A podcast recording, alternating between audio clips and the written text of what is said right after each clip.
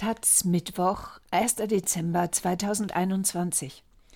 Meinung und Diskussion. Schlagloch. Egoismus als Grundrecht. Ob Stuttgart 21 oder Wehrpflicht, Staatsräson ging stets vor Bürgerunmut. Warum reagiert die Politik heute so zaghaft auf Proteste von Impfgegnern? Von Ilja Trojanow. Was hat die Impfpflicht mit Stuttgart 21 zu tun? Mehr als ein oberflächlicher Blick vermuten ließe. In Stuttgart, der Stadt, in der ich Steuern zahle, war eine Mehrheit der Bürgerinnen gegen ein Mammutprojekt, dessen Kosten sich inzwischen vervierfacht haben und das laut Whistleblowern schon ein Korruptionsvolumen von 600 Millionen Euro aufweist. Jahrelang äußerten sich mehr als 60 Prozent gegen das Bauvorhaben. Doch keiner der Mächtigen sprach sich dafür aus, diese Menschen abzuholen. Die Stadt war gespalten, aber kein Verantwortlicher zerbrach sich den Kopf über eine drohende Spaltung der Gesellschaft. Zehntausende protestierten immer wieder, doch niemand fürchtete sich davor, dass die Gegner auf die Barrikaden gehen würden. Ganz anders nun die politische Haltung gegenüber Impfskeptikern und Verweigerern.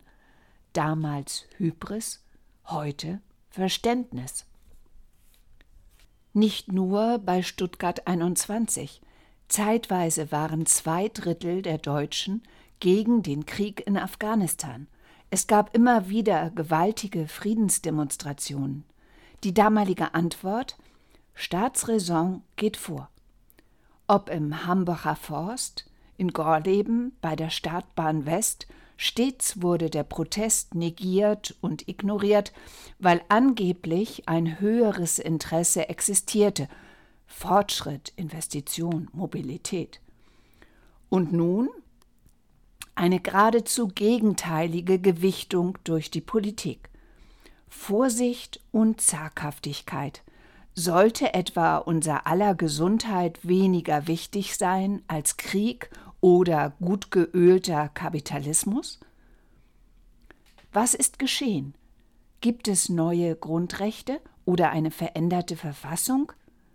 War die Wehrpflicht, um nur ein Beispiel zu nehmen, kein Eingriff in die persönliche Autonomie in Klammern, ich persönlich finde, dass zwölf oder fünfzehn Monate des eigenen Lebens ein erheblich größeres Opfer darstellen als eine medizinische Behandlung, die zudem auch der eigenen Gesundheit dient.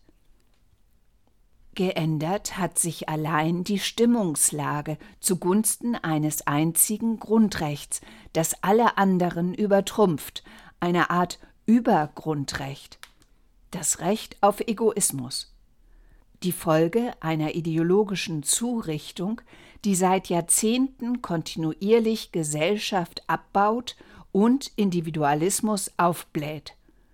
Von der Ich AG zum Narzissten. Gemeinwohl war gestern, heute gilt das eigene Wohlbefinden.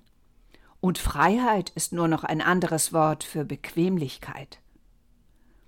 Diese Entwicklung ist so tiefgreifend, dass selbst die Rechten, die traditionell alles dem nationalen Wohl unterordnen wollen, mit Recht und Ordnung und Disziplin sich von ihren einstigen Vorstellungen eines gesunden Volkskörpers verabschiedet haben und nur mehr das Recht der Deutschen verteidigen, sich nicht pieksen zu lassen.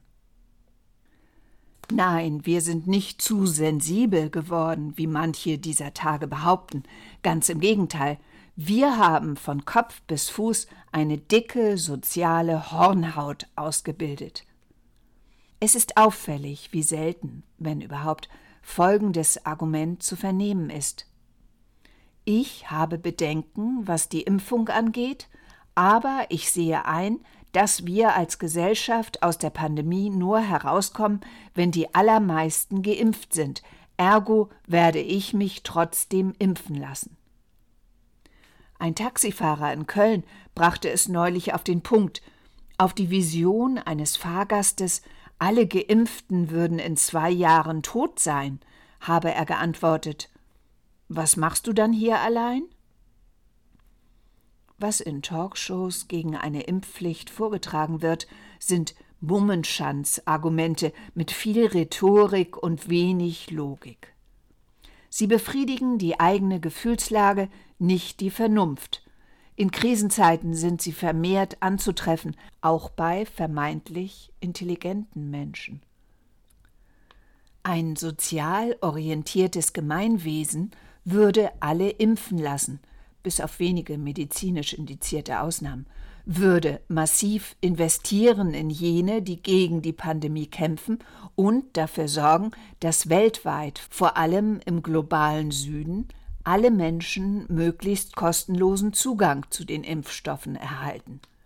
Letzteres wäre leicht zu erreichen, wenn der Patentschutz für die Impfstoffe vorübergehend aufgehoben würde, wie vernünftige Menschen seit dem letzten Frühjahr fordern, was aber am Widerstand der EU scheitert.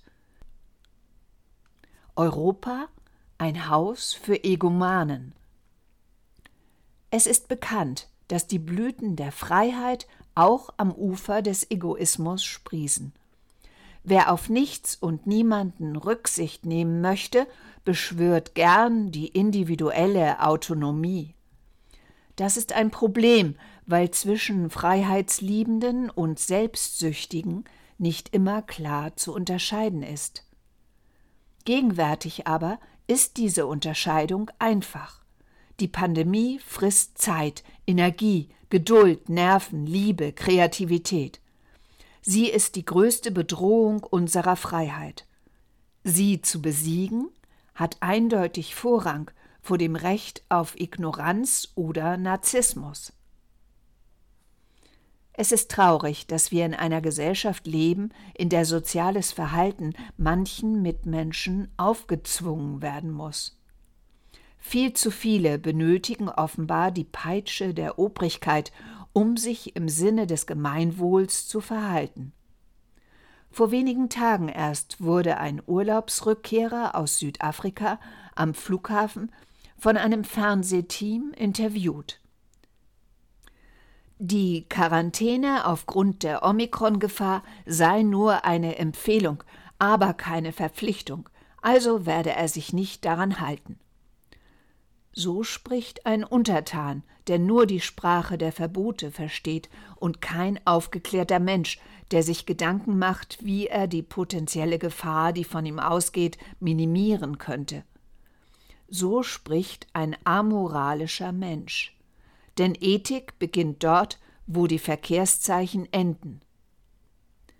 Aber da selbstverantwortliche Ethik offensichtlich von einem knappen Drittel des Volkes nicht verstanden wird, müssen wir uns in einer Art gesamtgesellschaftlicher Notwehr schützen.